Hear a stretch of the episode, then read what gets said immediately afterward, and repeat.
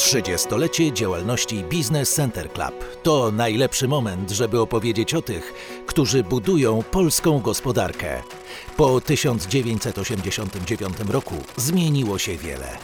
Pojawiały się nowe możliwości, otworzyły granice, rozwinęły technologie, ale nie zabrakło też potężnych kryzysów. W serii podcastów opowiemy o tym, jak polskie firmy wykorzystały ostatnie 3 dekady, stały się liderami w swojej branży i jaki jest w tym udział BCC. Rozmowy na 30-lecie Business Center Club.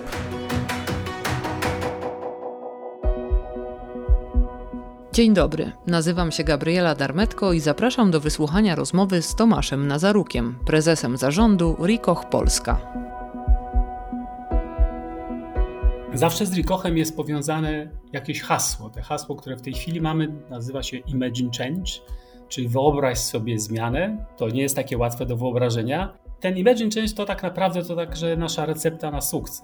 Tej ciężkiej pracy i tym pomysłom, które są generowane przez właściwie cały świat w tej chwili, przez research and development, nie tylko przecież w Japonii, czy też w Ameryce, ale także w Europie.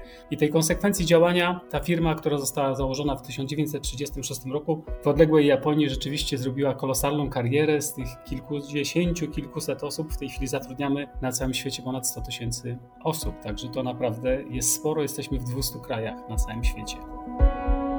Ricoh należy do 9 największych na świecie firm informatycznych. W kwietniu 1996 roku został utworzony oddział Ricoh Polska. Głównie służył do współpracy z dużymi firmami globalnymi, bo w tych wiele firm się pojawiło, tak jak Shell, IBM czy tym podobne firmy. Od początku historii Ricoh zawsze tworzyło i rozwijało te nowe rozwiązania. Te nasze urządzenia kreowały nowe trendy, jeśli chodzi na przykład o fotografię, o którym mało kto wie, czy też technologie stosowane w biurach i druk produkcyjny. No to już może bardziej znane trochę i chciałbym też może opowiedzieć o kilku przykładach, w jakich dziedzinach Ricoh zaczął funkcjonować i od czego ta historia się zaczęła. Przede wszystkim Ricoh zaczął od tego, że stał się bardzo dużym producentem i popularyzatorem aparatów fotograficznych dzięki wprowadzeniu po raz pierwszy na świecie ich do masowej produkcji. Chodzi tu o wprowadzony w 1950 roku aparat Ricohflex III. Głównym czynnikiem stojącym za sukcesem tego aparatu był fakt, że Ricoh był pierwszym producentem, który wdrożył taśmowy system produkcji w swoich zakładach, osiągając dzięki temu ponad 10-krotnie większą wydajność w liczbie wyprodukowanych egzemplarzy, niż byłoby to przy jakimś tradycyjnym systemie. Można powiedzieć, że to było coś takiego jak zrobienie linii produkcyjnej dla Forda T? Dla Forda właśnie, tak. I dzięki tym nowoczesnym rozwiązaniom wyprodukowano 10 000 sztuk tego Ricohflex miesięcznie, co wtedy oznaczało, że sprzedaż tego modelu było 50% całego rynku aparatów na świecie. Także to rzeczywiście był jakiś kompletny przełom. Później zaczęły się inne działania technologiczne i w 1955 roku, czyli 5 lat później, Ricoh wyprodukowało swoją pierwszą kopiarkę. RICOPY 101, taka bardzo ładna nazwa. I wtedy zaczęliśmy być kojarzeni coraz bardziej z produktami, które służą do powielania dokumentów. No i do powszechnego użycia wtedy wszedł zwrot Make a RICOPY. Oczywiście on nie jest tak znany w Europie, bo znane są to inne nazwy, ale to znaczy zrób kopię. Tak to wtedy wyglądało szczególnie na rynku japońskim, azjatyckim, czy też na rynku amerykańskim. A w ogóle skąd się to wszystko wzięło, te kopiowanie? No oczywiście mieliśmy taką potrzebę kopiowania na pewno, natomiast jakby przesyłanie dokumentów w jakikolwiek sposób, czy propagacja tych dokumentów takich standardowych, no, które można było przepisać na maszynie, czy zrobić na powielaczu, bo powielacze powstały znacznie wcześniej. Tak naprawdę twórcą powielacza był David Gestetner, który zrobił taki powielacz w 1898 roku i zresztą Ricoh wchłonął tą firmę w roku 1996. Tak zupełnie dla powiedzenia, skąd się wzięły te pierwsze właśnie kopie. Co dalej? Ricoh był także pionierem w dziedzinie rozwoju komputerów przeznaczonych do użytku biurowego. Mało kto o tym wie. Znowu w 1971 roku firma wprowadziła na rynek RICOM 8, czyli pierwszy komputer do komercyjnego wykorzystania w biurach. Ten model był opracowany w porozumieniu z firmą TDK, znaną bardzo japońską spółką, która zajmuje się w dalszym ciągu elektroniką i komercyjnym obrotem ferrytu. Ten RICOM 8 wyposażony był w magnetyczny rdzeń, który miał, uwaga, 2,4 KB oraz 64-bitowy procesor.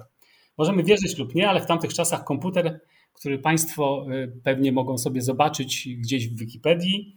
Słynął ze swojej kompaktowej, kolumnowej budowy i na tamte czasy pozwalał zaoszczędzić bardzo dużo miejsca w biurze.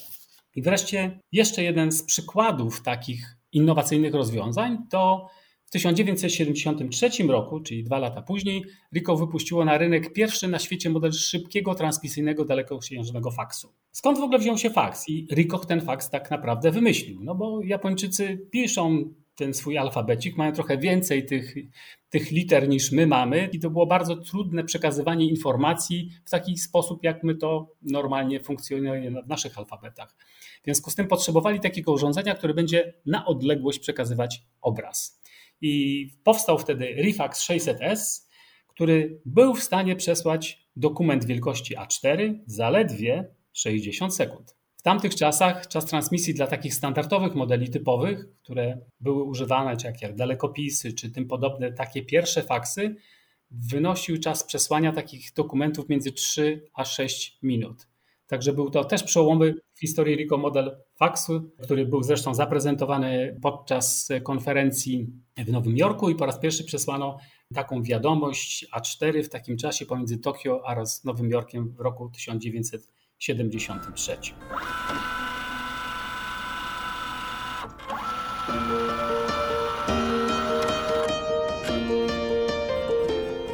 Teraz jesteśmy w zupełnie innym miejscu, ale ta historia, ten rozwój toczył się przez wiele, wiele lat i Ricoh zawsze był tym innowatorem, który powodował, że rzeczywiście robiło się coś wyjątkowego. Między innymi, kiedy teraz myślimy o urządzeniach wielofunkcyjnych czy o kopiarkach, no to wcześniej to była lampa, która świeciła, ta lampa przenosiła obraz na bęben, z tego bębna spadał toner na kartkę i tak dalej, i tak dalej. No i wtedy mówiliśmy o kopiarkach. Ricoh jest pierwszą firmą na świecie, który wynalazł kopiarkę cyfrową, czyli tak naprawdę drukarką ze skanerem, dzięki którym możemy to używać jako urządzenie wielofunkcyjne, czy też inteligentne urządzenie wielofunkcyjne, które mogą być wykorzystywane w znacznie szerszym teraz stopniu, które służą tak naprawdę jako centrum obsługi dokumentów, skanują, drukują, faksują, czy też wysyłają dokumenty do chmury, czy też OCR-ują w locie, czyli mówimy o zupełnie innych funkcjonalnościach niż były do tej pory. Jest to zupełnie inny pomysł na biznes po to, żebyśmy mogli digitalizować, czy po polsku cyfryzować nasze dokumenty i pracować na dokumentach elektronicznych, szczególnie w tych czasach, w jakich teraz jesteśmy. Dzisiaj drukarka, skaner to są takie rzeczy podstawowe w zasadzie nie tylko w biurach, ale i w domu nawet. Jak się kiedyś taki sprzęt sprzedawało? Czy trzeba było ludzi przekonywać, pokazywać? Jak to wyglądało? Historie bardzo byłyby ciekawe. Jeżeli pani powiem, że w 1987 roku, żeby kupić kopiarkę, to trzeba było zdać egzamin w Ministerstwie Nauki i Szkolnictwa Wyższego, wtedy chyba to się nazywało, bo te zmiany następują czasami zbyt szybko, i dostać odpowiednie zezwolenie, żeby można było jej w ogóle używać. Oprócz tego była taka firma, która się nazywała Biurotechnika, gdzie trzeba było przejść odpowiednie szkolenie, żeby w ogóle można było się dotknąć do tego sprzętu. No, powiedzmy, że w tych latach 80., w końcówce lat 80., bo ja zacząłem mój biznes w roku 84, czyli bardzo, ale to bardzo wcześnie, będąc jeszcze na trzecim roku studiów, i wtedy był to produkt niebezpieczny, tak bym to delikatnie nazwał, bo wiadomo, że można było coś powielać, ulotki mogły się gdzieś pojawiać i tak dalej, i tak dalej. Tak naprawdę dopiero kiedy weszliśmy w demokrację w roku 91, ta sytuacja się skończyła i ten produkt był dostępny dla wszystkich. Popyt na te produkty był w ogóle niewiarygodny, tak? Wtedy była taka ogromna potrzeba sprowadzania tych produktów, kopiowania dokumentów.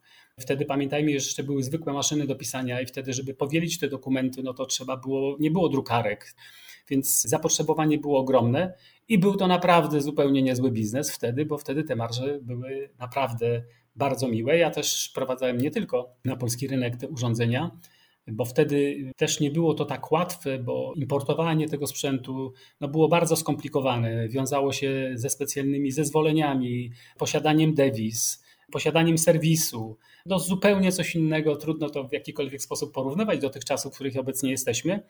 Nast rzeczywiście popyt był ogromny i był to rzeczywiście w tamtych czasach znakomity biznes, który mógł się rozwijać i stąd między innymi też w jakiś tam sposób chyba właśnie w tych końcówce lat 80. ja trafiłem do Business Center Club, tak? Bo to też mógłbym tak nazwać jeden z pierwszych w cudzysłowie założycieli Business Center Club, a na pewno osób, które jedne z pierwszych były członkami BCC w tej postaci, w jakiej Marek Goliszewski zaczynał zakładać to nasze stowarzyszenie, które szczęśliwie trwa do tej pory. Jak pan wspomina te czasy? Jak pierwszy raz usłyszał pan o tej inicjatywie? Pani, ja zawsze uważałem, że konieczne jest takie miejsce, nie mówimy o koniecznie miejscu w sensie biura jakiegoś czy jakichś pomieszczeń, takie miejsce, gdzie jest konieczna wymiana informacji, tam gdzie chcemy rozmawiać i doświadczać ze sobą takich działań, żeby to prowadzenie i sukces w biznesie był łatwiej osiągalny. W biznesie jest konieczna konsekwencja, odwaga, nieustanna chęć rozwoju, innowacyjność. Zresztą to widać. Ostatnie 2 dekady pokazały nam upadek wielu gigantów, którzy nie zareagowali na zmiany, które działy się na rynku i trwały przy swoim modelu biznesowym.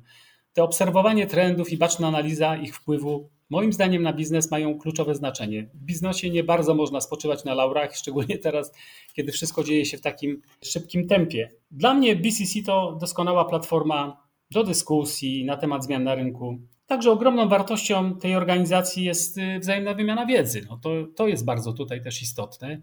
My jako firma o profilu typowo technologicznym dzielimy się z innymi radami na temat transformacji cyfrowej czy rolą nowoczesnych technologii w rozwoju biznesu. Natomiast od firm z innych branż możemy uzyskać ciekawe informacje dotyczące zmian prawnych, czy też podatkowych, czy też dla nas bardzo istotnych ekologicznych rozwiązań. Także tych tematów jest bardzo wiele. W biznesie bardzo ważną rolę odgrywają relacje z BCC. Na pewno jest to świetne miejsce, w którym można je rozwijać i znacznie więcej i lepiej współpracować. A czy pamięta pan może taką konkretną sytuację, kiedy to członkostwo jakoś tak naprawdę się przydało? To, że są te relacje biznesowe, ale też ludzkie. Coś z tego wyniknęło konkretnego? Ja myślę, że tak. Takich sytuacji pewnie było kilka. Chyba taka najtrudniejsza dla mnie sytuacja była w momencie, kiedy to było w latach już 90. czy w 2002 roku chyba, czy w 2001. Roku, kiedy zorganizowaliśmy taką międzynarodową konferencję, która odbyła się w Kapsztadzie i zaprosiliśmy na tą konferencję, była organizowana przez jeszcze wtedy nie Ricoh, tylko właśnie przez Gestetner PLC, który później Ricoh w 96 roku kupione zostało. Gestetner PLC został kupiony. Myśmy zorganizowali tę konferencję i chcieliśmy jakby wprowadzić nasze produkty do największych integratorów, czyli mieliśmy tam największe firmy światowe typu Microsoft, czy też z polskich dostawców typu Asseco, czy też inne firmy tego typu. Spotkaliśmy się na takie 3 dni na wyjeździe i oprócz merytorycznych osób zaprosiliśmy także jednego z dyrektorów Państwowego Urzędu, który wdrożył z nami obieg dokumentów i też o tym obiegu dokumentów opowiadał. Wróciliśmy po 3 dniach, wyjechaliśmy w sobotę, wróciliśmy w środę, ale już w czwartek ukazał się w gazecie artykuł w tej sprawie, że wozimy kogoś na jakieś wycieczki i tym podobne rzeczy. To było dosyć istotne, bo wtedy poczułem siłę Business Center Club, który wtedy bardzo mocno ujął się za nami i powiedział, że to nie ma nic wspólnego z jakimikolwiek wycieczkami, że po prostu była to konferencja naukowa, na której były największe tuzy polskiej informatyki, także my byliśmy jako organizator tego, był też Gestetner z Europy, z Londynu i spotkaliśmy się w takim miejscu, żeby porozmawiać, w jaki sposób rozwijać nasz biznes w przyszłości, w jaki sposób ten biznes będzie postrzegany w najbliższym czasie i tak dalej, i tak dalej. I to wsparcie było dla mnie bardzo istotne, dlatego że z taką kryzysową sytuacją człowiek się bardzo rzadko spotyka, bo my jesteśmy w biznesie, nie zwracamy na tego typu rzeczy uwagi. Nie wzięliśmy jakby sobie do serca, że mimo tego, że to ministerstwo zapłaciło za wyjazd tego człowieka, za hotel, za samolot, za wszystko, było to wykorzystywane w jakichś tam rozgrywkach wewnętrznych.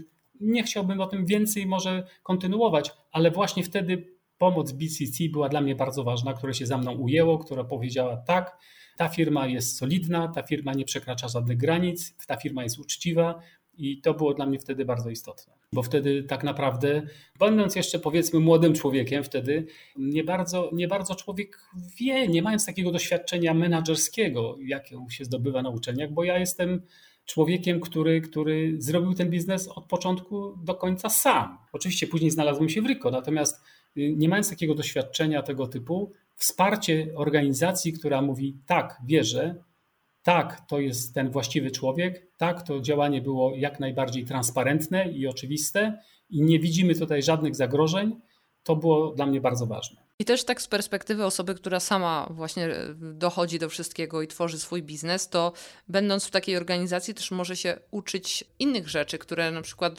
dłużej by doświadczenie zdobywała albo uczyłaby się na własnych błędach. No, w jakimś stopniu na początku uczyłem się na własnych błędach, to nie ulega żadnej wątpliwości, ale później rzeczywiście dostałem ogromną pomoc z początku z Gestetner PLC, a później z Ricoha. No, ta wiedza, którą pozyskałem, to w różne sposoby jeszcze, tak? Bo ta wiedza jest i przez to, że mam okazję spotykać się z kolegami, którzy, tak jak w Ricohu, niektórzy mają 3,5 tysiąca pracowników i podzielenie się opiniami z tymi ludźmi, rozmowa na temat biznesu, no to w ogóle jest coś nieprawdopodobnego. Też miałem wielokrotnie taki przywilej spotykać się z moim prezesem firmy, która robi obroty 4 miliardy euro, który poświęca mi 2 godziny, żeby ze mną porozmawiać. To ma ogromne znaczenie. To ma ogromne znaczenie i czujemy się dowartościowani, ważni i wiemy, że robimy coś ważnego. No szczególnie, że na polskim rynku ja się znalazłem po merdżu w 2009 roku z Ricohem, czyli już 12 lat. No osiągnęliśmy nieprawdopodobny sukces. No, nieprawdopodobny sukces, zwiększyliśmy się kilkukrotnie w międzyczasie, ale przede wszystkim dokonaliśmy nieprawdopodobnej transformacji z firmy, która była postrzegana głównie jako dostawca takich urządzeń kopiujących, drukujących, do firmy, która jest dużym integratorem IT. Jesteśmy dużym integratorem IT w tej chwili na rynku polskim, który w pandemii przy okazji poradził sobie świetnie. I to dzięki mojemu zespołowi, bo te oddanie, które oni pokazali podczas trwania COVID-u i dalej to jest kontynuowane, ta ciężka praca i techników, i inżynierów, i także wszystkich ludzi, którzy byli zorientowani, żeby przetrwać ten trudny czas, no naprawdę jest niewiarygodna. My patrząc na polski rynek i miałem ten ogromny przywilej także rozmawiać z moim prezesem, z wiceprezesami w Ricoh i przekonywać ich, że w Polsce warto inwestować. Ta moja działalność, z której jestem niezwykle dumny, bo za chwilę powiem, co się udało osiągnąć.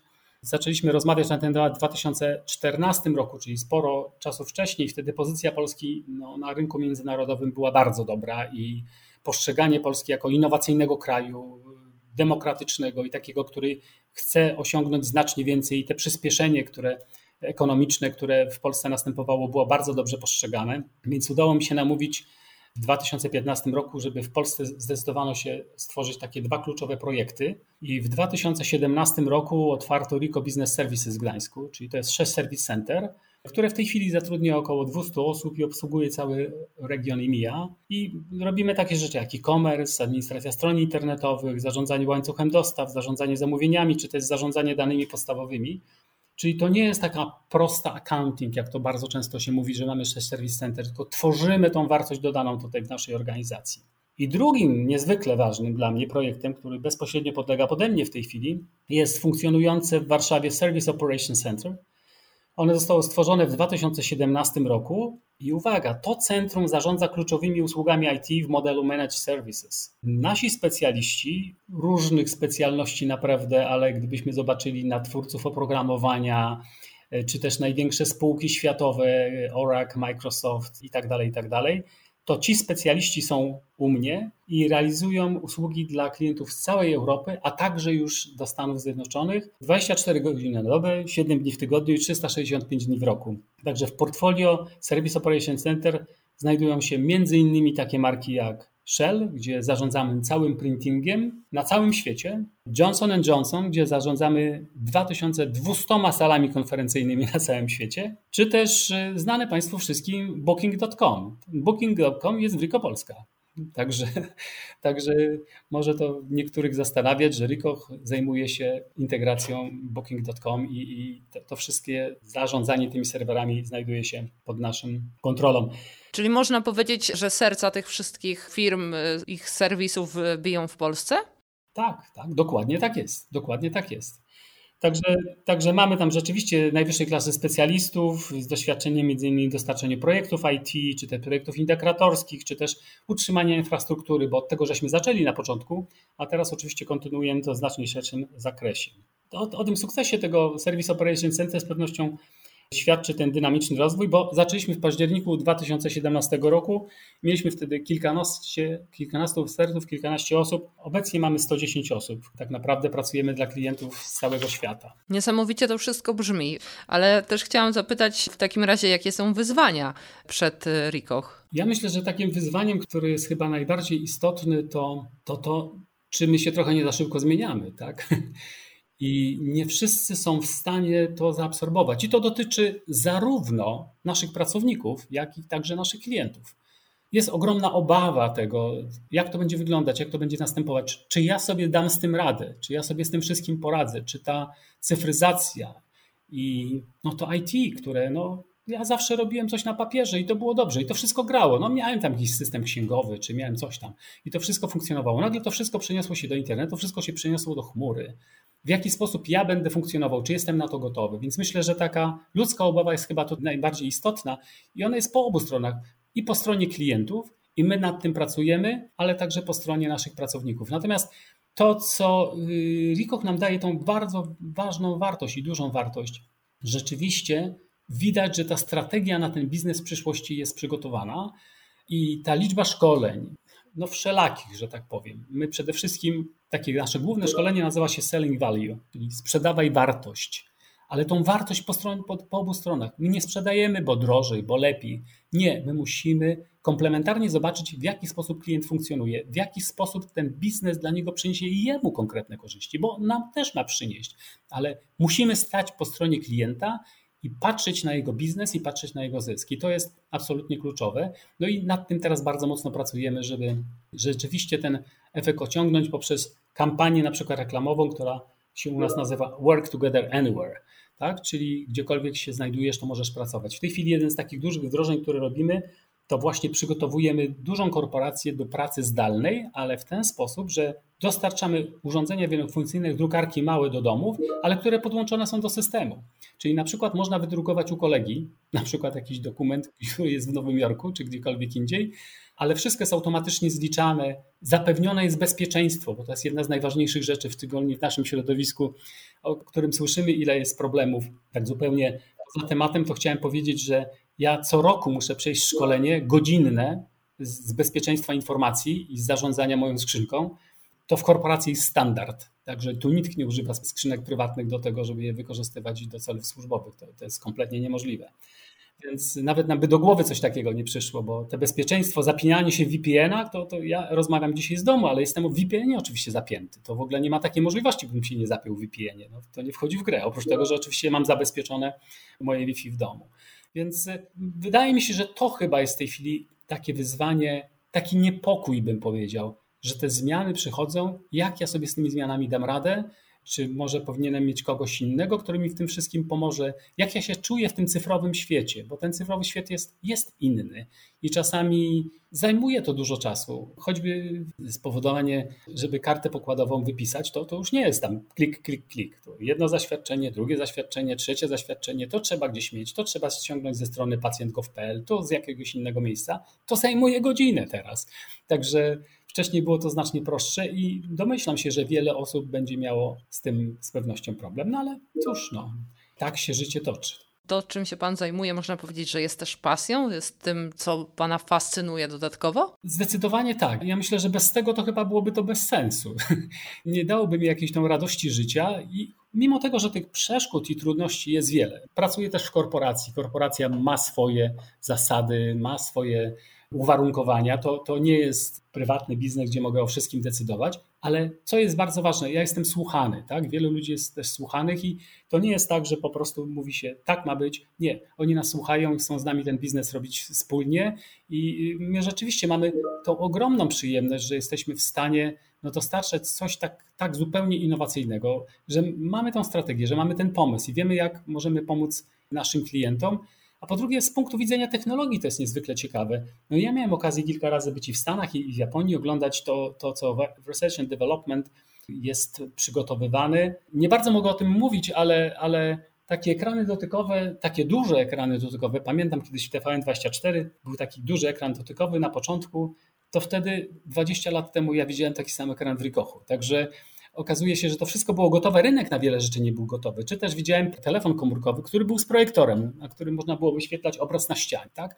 Oczywiście czas później pokazał, że niekoniecznie takie rozwiązanie jest użytkowe czy nieużytkowe, ale można sobie wyobrazić, jak wiele różnych projektów, jak wiele różnych pomysłów powstaje, które albo wchodzą na rynek, albo nie wchodzą na rynek, ale widać, że ta innowacyjność jest na takim ogromnym poziomie. A też mi się wydaje, że jest taki duży trend w tej chwili, żeby te wszystkie rzeczy z takiego, nie wiem, 5-7 lat tego pomysłu skomplikowania przechodziło w pomysł użytkowy, łatwy do zrozumienia, łatwy do wykorzystania, prosty. bo wydaje mi się, że przy tym natłoku tych wszystkich informacji, tych technologii też musi się zmienić stosunek tych innowatorów, muszą w inny sposób docierać do tych ludzi, bo jeżeli nie, no to będzie ten podział się robił coraz większy dla tych, którzy dają sobie radę i tych, którzy tych sobie rady nie dają niestety, a to nie będzie dobre dla żadnego kraju ani dla świata. Gościem odcinka był Tomasz Nazaruk, prezes zarządu Ricoh Polska. Po więcej inspirujących historii zapraszamy do kolejnych odcinków serii Rozmowy na 30-lecie Business Center Club.